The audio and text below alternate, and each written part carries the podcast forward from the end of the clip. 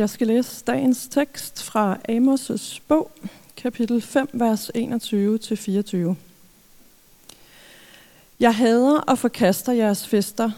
Jeg bryder mig ikke om jeres festdage. Når I bringer mig jeres brandoffre og afgrødeoffre, tager jeg ikke imod dem, og måltidsoffre af jeres fede kvæg vil jeg ikke se. Fri mig fra lyden af dine sange. Din harpers klang vil jeg ikke høre. Men ret skal strømme som vand. Retfærdighed som en stadig rindende bæk. Er det ikke et dramastykke. Jeg var ved at... Et remedium med i dag.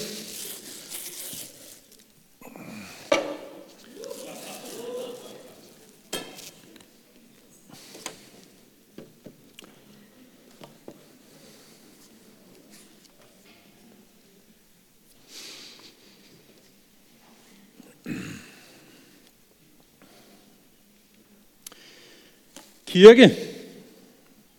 Er det bare noget, vi leger?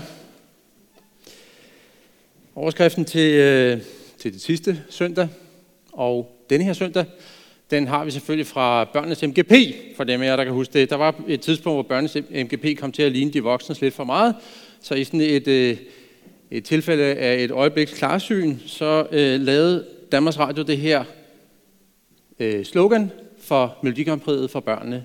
MGP, det er bare noget, vi leger. Og sådan skal det være, når vi har med børn at gøre. Det må ikke være for alvorligt. Men spørgsmålet, som vi stillede sidste søndag, som vi også stiller i dag, det er, er det også sådan, vi har det med kirke? At det er bare noget, vi leger? Det er et spørgsmål, som er, er rettet til os, som kalder os kristne. Ikke til dig, som ved med dig selv, som er her og ved med dig selv, at du ikke tror på det, som er det kristne budskab, eller som ikke identificerer dig øh, som kristen. Du er utrolig meget velkommen i Københavnerkirken. Vi eksisterer for sådan nogen som dig.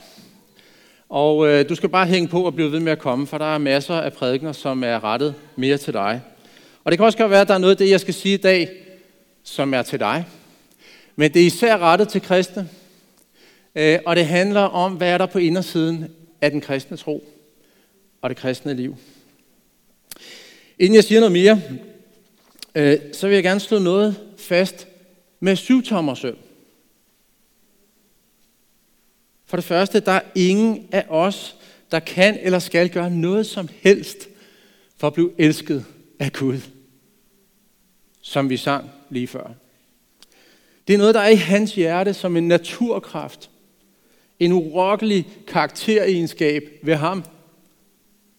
Og det hverken kan eller skal du gøre noget fra eller til for han elsker dig. Der er heller ikke nogen af os for det andet, som kan lægge noget til eller trække noget fra det, som Jesus gjorde for 2000 år siden, da han døde på korset og tog hele verdens synd på sig og tog det med i graven. Gik ind i helvede, for ingen skulle behøve at komme der. Det er sket i historien, det er fuldbragt, det er fuldkomment. Du hverken kan eller skal lægge noget til. Og der er intet af det, jeg siger her, der skal tale imod det.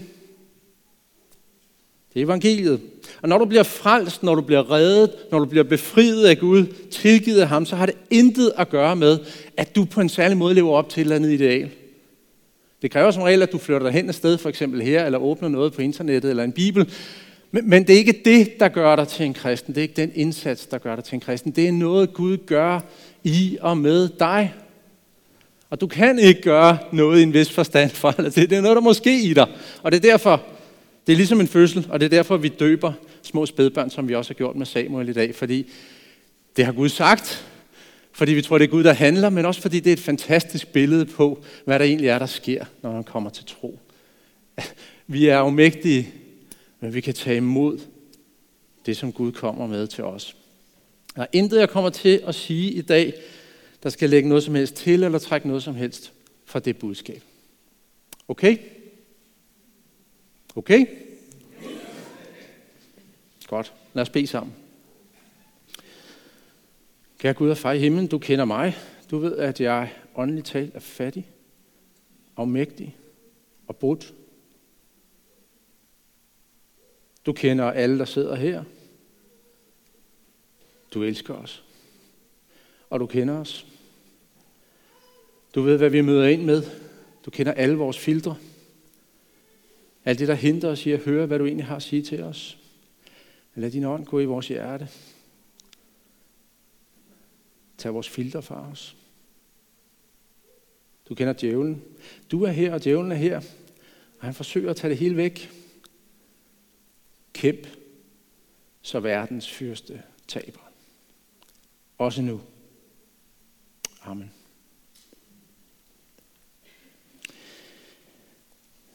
På sliden står mit mobilnummer. Du er velkommen til sms, kommentar eller spørgsmål til mig.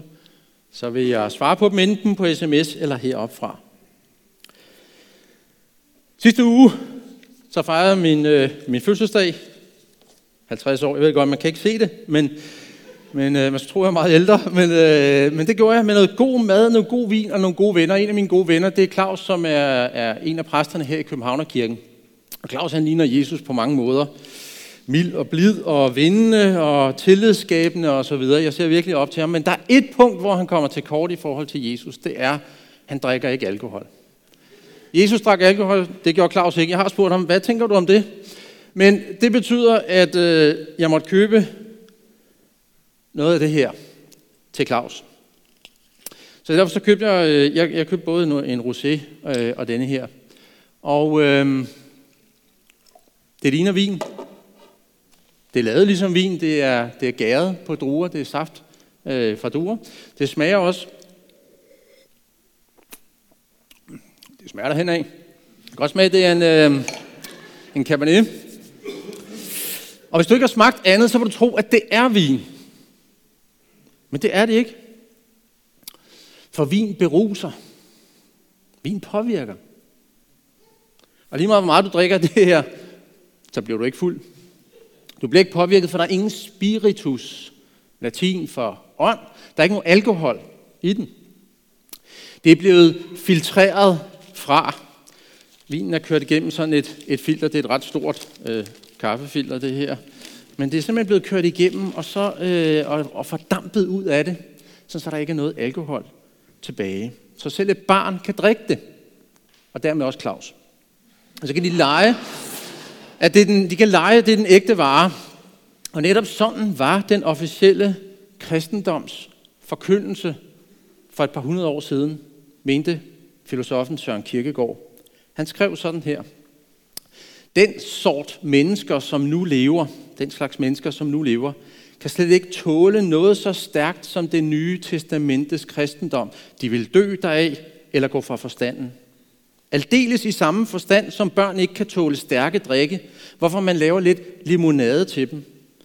Og officiel kristendom er limonadepjank for den slags mennesker, som nu kaldes mennesker. Det er det stærkeste, de kan tåle, og dette pjank kalder de så på deres sprog kristendom. Og ligesom børn kalder deres limonade vin. Han skal lidt knuder gammeldags, men det Søren Kierkegaard siger, det er ægte, ufortyndet kristendom. Den, som vi møder i Bibelen. Her siger han, det nye testamente. Ja, er alt for stærk kost til den tids danskere. Det er forarvet, det var ikke til at kapere. Så derfor for ikke at, at støde bort, folk bort eller miste medlemmer i kirken, så fortyndede, filtrerede og fordampede man denne her bogs budskab, indtil der ikke var noget som helst spiritus, ånd tilbage i den.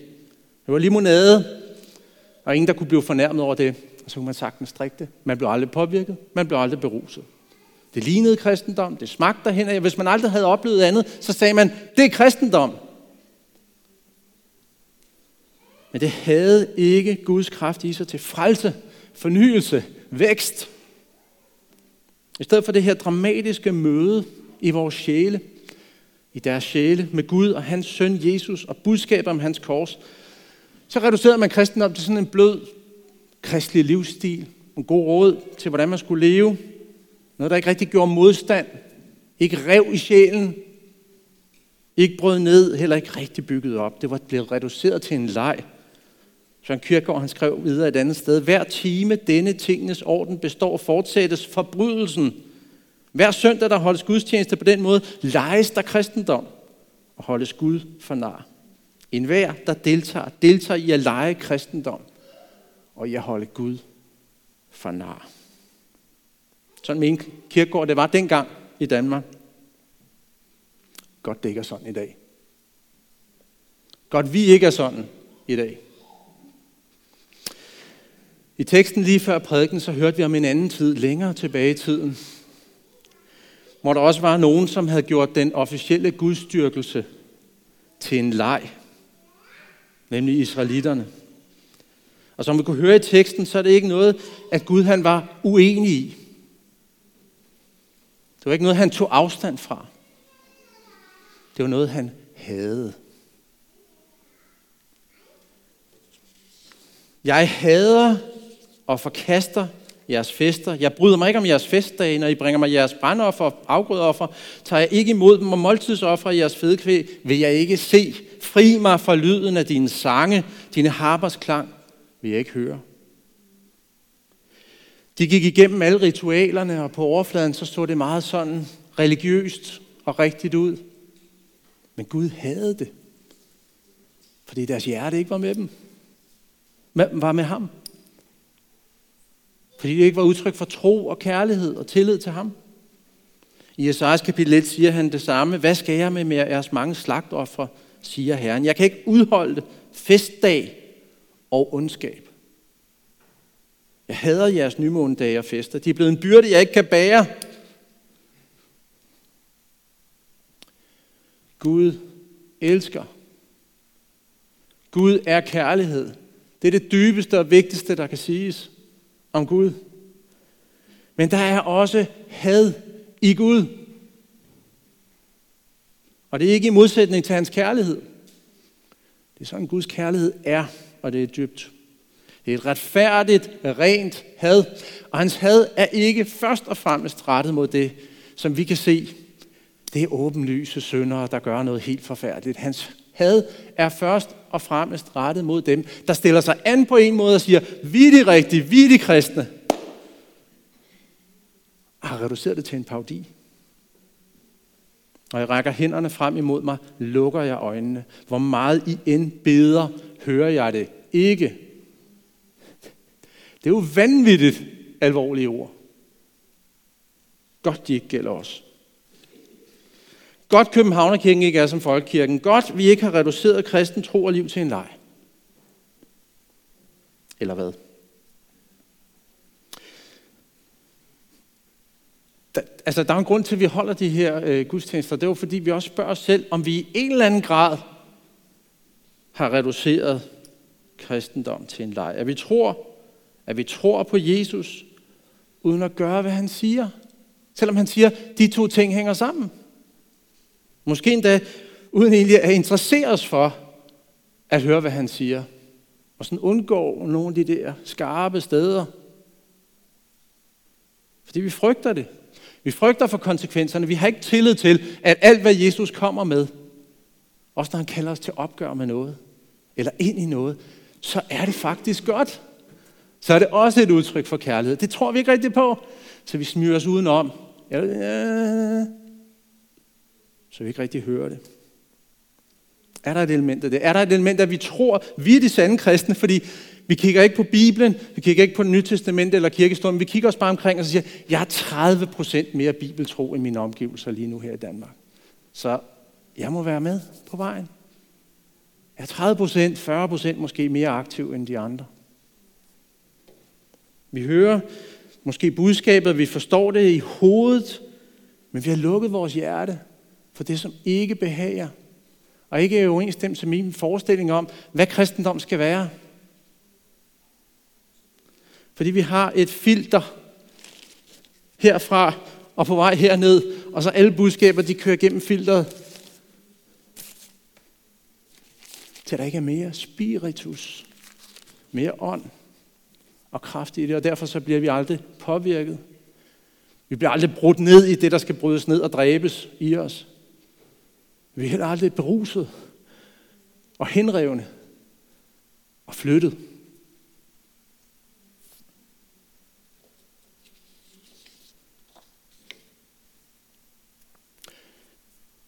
Det kan sagtens være, at det er mig, der er noget galt med. Jeg bekymrer mig om mange ting, og måske er det bare mig, der er problemet. Men jeg synes, det er utroligt spændende at læse om kirkens historie. I det hele taget spændende at læse historie. Øh, det er også spændende at læse øh, kirkens historie, og jeg synes, det er interessant at se de perioder især, hvor der har været sådan særlig liv og vækst og dynamik i kirken. Og der er sådan tre ting, som øh, der tit kendetegner den periode. Den første er, at der er mange martyrer. At det har konsekvenser, det at tro på Jesus. I de første århundreder, så var det sådan, at øh, da nogle af de romerske kejser fandt ud af, at der var noget, der hed kristendom, så ønskede de at forfølge de kristne, og de troede dem med tortur og henrettelse.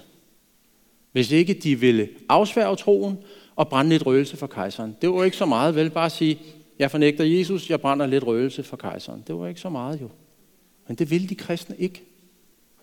Og derfor så blev nogle af dem sådan iklædt dyrehuder, så de lugtede lidt af, af kalv, og så blev de smidt for løverne. Og så spiste løverne de kristne levende. Og det kunne de have undgået ved bare at afsvære troen. Andre blev brændt levende. Som for eksempel Ignatius, en af sådan kirkefædrene.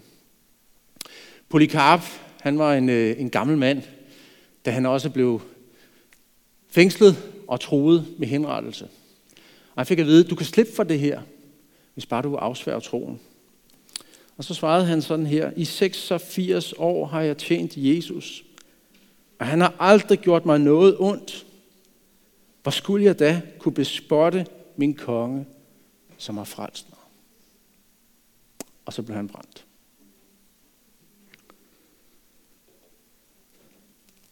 De legede ikke kristendom. Der er flere af dem, som har sagt, at det blev næsten sådan en motto. Jeg vil da hellere brænde, i hvad tager det, inden jeg bliver så forgiftet af røgen, så jeg bliver bevidstløs. End jeg vil brænde en evighed i helvede. Jeg vil da hellere give det offer, også selvom det koster noget for min familie, for jeg ved, hvor de står.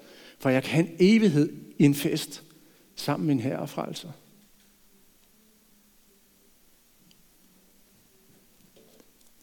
Deres vidnesbyrd var utrolig stærkt, og det er derfor, at Tertullian han siger, at martyrernes død var som en udsæd for kirken, der fik det til at blomstre og sprede sig. Fordi folk, de, de kiggede på dem, så sagde de, hvad i al verden er det, de har? Hvad er det, de tror? Siden de er villige til at gå til de der ekstremer for at fastholde troen på Jesus. En anden ting, som har kendetegnet mange af de her perioder, det er, at der har været flere, som har, villige, har været villige til at bruge, selvom de havde meget ejendom, så har de været villige til at bruge al deres ejendom på at tjene Gud og andre mennesker. Det gælder for eksempel biskopper fra nogle også fra den tidlige kirke. Basilius og Chrysostomus, Ambrosius og Augustinus levede selv i den største tarvelighed for at kunne anvende deres rige indtægter til at understøtte de fattige. Selvom kirken ikke ligefrem forkastede rigdom som synd, betragtede den det dog som et højere kristligt standpunkt at leve i fattigdom.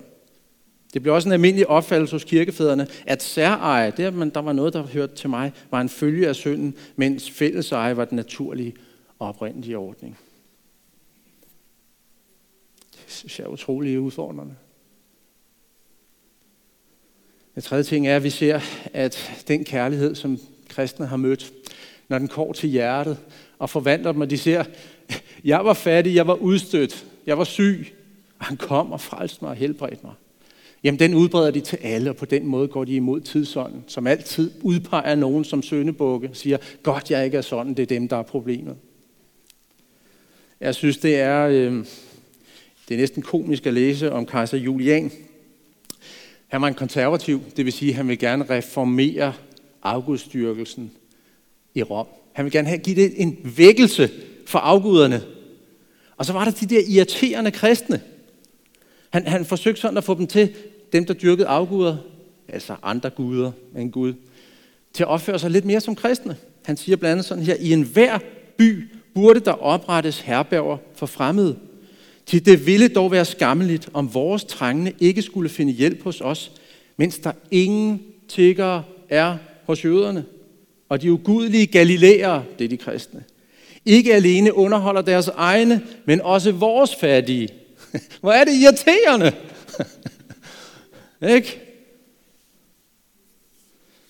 Han klager videre. De, som holder sig til ugudelighedens skole, det er de kristne, er så brændende, at de hellere vælger døden, end opgiver deres meninger, og de tåler al fattigdom og sult, mens vi er så ligegyldige for gudernes dyrkelse. Jeg siger ikke, at vi skal opsøge martyret. Men jeg siger, at vi skal være forberedt på det i en stor eller lille skala. Og jeg, det er ikke så meget mig, der siger det, men det er Jesus, der siger det. Han siger, hvis det går mig sådan, som det går mig her, så skal I også regne med, at det går jer. Så vi skal være forberedt på det. Og vi skal lytte, og vi skal se, og vi skal tage til os, at det Jesus siger, så det går til hjertet, og gør os villige til martyrier. Og de skal nok komme, bare roligt. De, de er der allerede på flere arbejdspladser, de er der i sociale cirkler, i en lille skala. Den ånd, den er vigtig. Lyt til evangeliet, lyt til, hvem Jesus er, lyt til, lad ham fylde. Så du er villig til, evangeliet, øh, villig til martyret i stor eller lille skala. Ja, faktisk skal vi byde det velkommen. Jesus siger, I skal hades alle mennesker, men I skal glæde jer, når I forfølges for mit navns skyld. Fordi det er Jesus, og det taler til andre mennesker. Og du står ved, hvem der er din frelser og herre og befrier. Du går ikke på kompromis med, hvad der er i dit hjerte. Og det er livets mening. Jeg siger heller ikke, at vi alle skal opgive al vores ejendom og arbejde fuldtids for at udbrede evangeliet. Der er også andre ting, vi skal hjælpe med her. Vi har forskellige kald. Men vi må se, hvor rig Guds nåde er. Hvor fattige vi var. Hvor rig han er. Hvor meget han har givet os.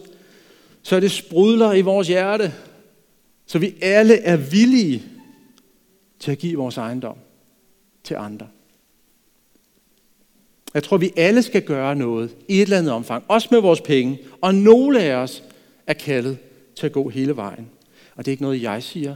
Det er noget, Jesus siger. Ingen kan være min disciple, uden at give afkald på alt sit eget. Når han møder et menneske, hvor han kan se, at det menneske har gjort pengene til sin sikkerhed, sin identitet, det han bygger sin tryghed på, så siger han, sælg alt hvad du har, giv det til de fattige, og kom så og følg mig. Ikke fordi Jesus er ond. Ikke fordi han ønsker at tage noget som helst glædeligt fra os men fordi han elsker den mand, og han kan se, at han bliver trukket ind i afgudstyrkelse på grund af sine penge. Og de fattige har også brug for det. Jeg siger heller ikke for det tredje, at vi demonstrativt skal prøve at finde nogle stakler, vi kan vise, hvor gode vi er på, så andre kan se det og sige, nej.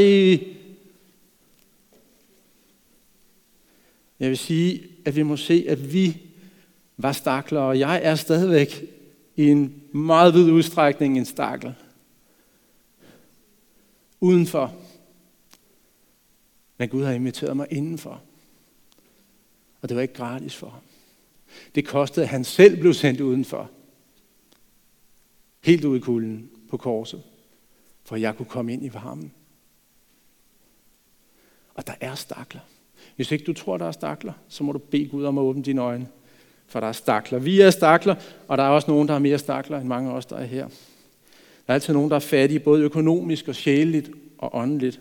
Og vi kan og vi må dele vores rigdom, vores kærlighed, vores tid og vores opmærksomhed med dem, og vi må sætte det først i planlægningen. Det er ikke mig, der siger det. Det er Jesus, det er Guds ord, der siger det. Elsk din næste, som du allerede elsker dig selv. Kreds i dine tanker om din næste, som du allerede kredser i dine tanker om dig selv. De fattige har I altid hos jer, sagde Jesus. Hvis du ser din bror lide ned, og du lukker dit hjerte for ham, hvordan kan Guds kærlighed blive i dig? Alt det her, det sker ikke, hvis vi reducerer evangeliet og troen til at handle om, jeg har det dårligt med min synd, men jeg ved, jeg ikke kan gøre noget, og Jesus har gjort alt, og dermed har jeg mit på det tørre. Det sker ikke, hvis vi reducerer det kristne liv til at komme til gudstjenester og høre nogle gode prædikener og synge nogle lovsange og deltage i en k-gruppe og måske have en enkelt lille tjeneste i kirken. Det sker ikke, hvis ikke vi lytte, bliver opmærksom på vores filter, rive det i stykker, brænde det. Lad det gå til hjertet. Overvej, kan vide, om Jesus mente det, han sagde. Så det får virkning i vores liv.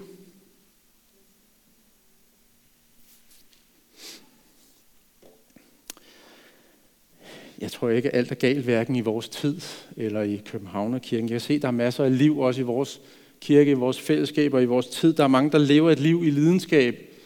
Og jeg er så glad for at se det. Bliver opmuntret af det, udfordret af det. Der er vidnesbyrd, der er efterfølgelse, der er frugt. Der er også mennesker, der kommer til tro i dag, og det er så dejligt. Men jeg kan godt nogle gange have det sådan, om ikke andet, så med min egne, mit eget liv og mine egne prædikner. Og det var det billede, jeg sådan fik. Jeg forberedte mig sådan en halvtør karklud. Ikke? Og så arbejder jeg, arbejder, arbejder, ah. Så kommer der lidt dråber ud.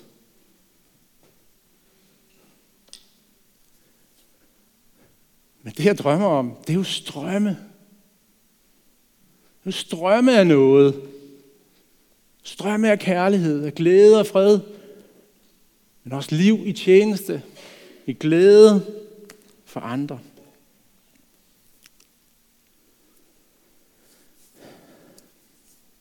Det sker ikke, hvis du bevarer dit filter.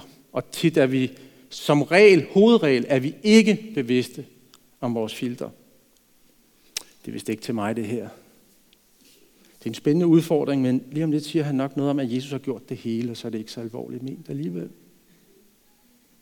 Det er interessant. Hvornår er der frokost? Ej, det er vist lidt logisk, det der. Jeg synes, han bruger nogle mærkelige ord. Kan jeg vide, hvad mine kolleger vil sige til det? Det må de arbejde lidt med.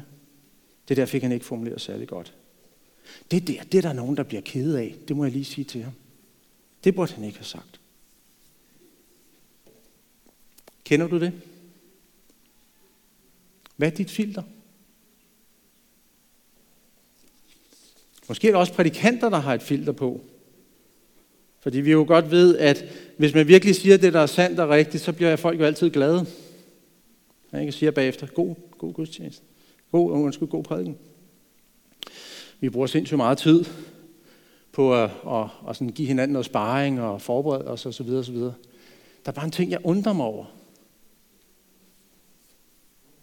Jeg undrer mig over, at vi næsten aldrig oplever, at der er nogen, der udvandrer i vrede fra vores prædikner. Altså jeg har kun oplevet det én gang, så vidt jeg ved. Og det kan være, at han bare skulle ud og tisse. Jeg undrer mig over det, fordi det oplevede Jesus, det oplevede Peter, det oplevede Paulus, det oplevede Luther, det oplevede John Wesley. Det har alle sande åndsfyldte missionærer oplevet op igennem tiden. Men det sker aldrig her. Det har de ikke gjort, fordi de var ukærlige, eller fordi de gjorde budskabet hårdt, heller ikke for at være sådan rigtig kontroversielle og edgy. Men fordi når budskabet forkyndes uden filter med spiritus, så går der en åndelig kamp i gang. Og det skaber reaktioner. Enten afvisning, vrede, eller modtagelse, forløsning, glæde, liv. At Gud kommer til med sin kraft, som er langt større og stærkere end nogen menneskelig kraft. Etten som strømme af noget, som overvælder os langt mere end vores halvtør, halvvåde karklode. Eller som en kilde, der vælger med vand. Ustoppeligt. Sidste linje i teksten kom sådan lidt ud af det blå. Jeg ved ikke, om I lagde mærke til det. Ret skal strømme som vand. Retfærdighed som en stadig rindende bæk. En bæk med vand, som virkelig slukker vores tørst. Som, som læger de sår, som Guds ord også skaber, fordi der er noget i os, der skal dø. Guds ord er levende og virksomt og skaber noget tvækket svært. Det har sin egen vilje. Det vil ud og arbejde. Det vil ud og slå noget ihjel. Og det er, det er møg, som er i verden og i os. Men Gud sår, Gud lindrer det sår, han selv har skabt. Med evangeliet om Jesus Kristus. Hvem han er. Hvad han gjorde på korset for dig og mig. Og hvad det betyder for os. Så ret skal strømme som vand, retfærdighed som en stadig rendende bæk.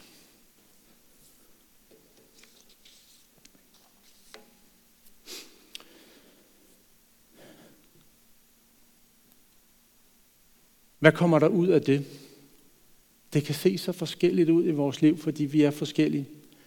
Og jeg kommer ikke til at have sådan en lang liste med, hvis du bare skal gøre, du skal bare gøre sådan og sådan og sådan, og du skal holde op med at gøre sådan og sådan og sådan, fordi det, det er ikke kristendom. Der er formaninger, du kan bare læse i Bibelen, der er masser at komme efter. Ikke også? Der er en grund til, at de er der. Det er for at hjælpe os. Hjælp det nye liv, som er skabt i os ved evangeliet af Gud selv, og pult og pult og ønsker at flyde over. Jeg vil bare give nogle tip til, hvordan, hvad du kunne overveje i hvert fald. Hvis du har hørt og set, hvem Jesus er og hvad det betyder, så lad det flyde over. Du kunne handle på det for eksempel ved at lade det, der er i dit hjerte, flyde over i din mund. Også når du er sammen med nogen, som måske ikke kender Jesus i forvejen. Jeg har lige været sammen nogle dage med et amerikansk filmhold. De sidder også her øh, som laver nogle film om at være kristen i Danmark. Og det er noget, det jeg har lagt mærke til, både i hele forberedelsen og når vi har været sammen, det er, hvordan de har så let ved bare at lade Gud flyde ind i samtalen. Og jeg bliver sådan lidt, ah, det er, det er lige lidt much. De er også fra Amerika. Amerika, ikke? Ja, hvorfor er det, at jeg ligesom har vendt mig til, at der er sådan nogle lejligheder i mit liv, og jeg kan snakke fuldstændig ligesom mine kolleger, når jeg er på arbejde, og så kan jeg snakke rigtig kristen, når jeg er sammen med de kristne. Ja, det flyder over. Det kræver nogle gange, at vi tager et opgør med den her forlegenhedskultur. Og siger, Jesus er min ven, min held, min befrier. Det skal andre også høre. Og, og nogle gange, når man kommer i Københavnerkirken, hvor vi gør os ret meget ud med, med at forklare tingene, så almindelige mennesker kan forstå det, det kan man nogle gange sende det signal, jeg skal ikke sige noget, for jeg kan ikke forklare det på den der måde. Og så har vi gjort noget fuldstændig forkert. Du skal sige det, som er i dit hjerte, og stole på Helligånden, som kan virke gennem et vidnesbyrd, nok så fattigt og ufuldkomment. En anden ting. At tale om evigheden. Prøv på et eller andet tidspunkt i dag at tage en lille smule tid på at reflektere over, hvad betyder det, at du og alle dem, du kender, har en sjæl i hjertet, som Gud har skabt, som skal leve evigt. Enten sammen med ham i en fest med gode vine, masser af tilgivelse, masser af glæde, masser af kærlighed, eller væk fra ham i et helvede, der er mørkt og grumt og evigt.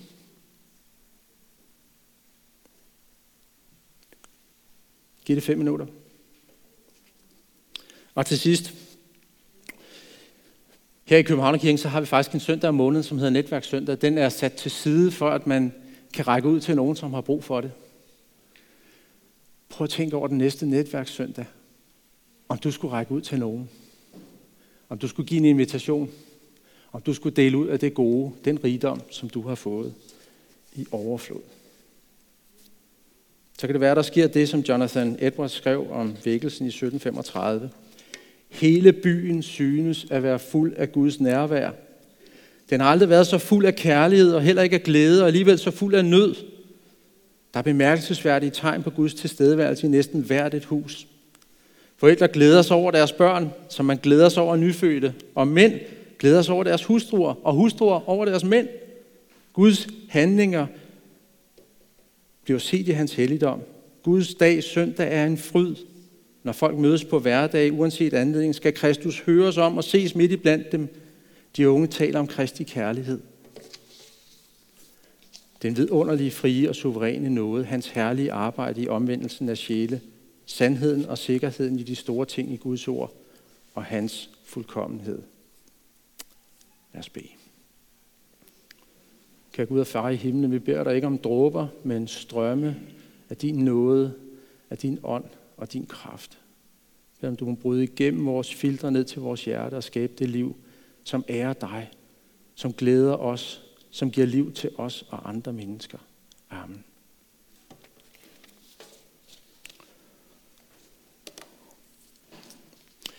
Nu vil der være tid til refleksion. Man er stadig velkommen til at sende mig en sms, og man får svar på sms, for jeg har talt for længe.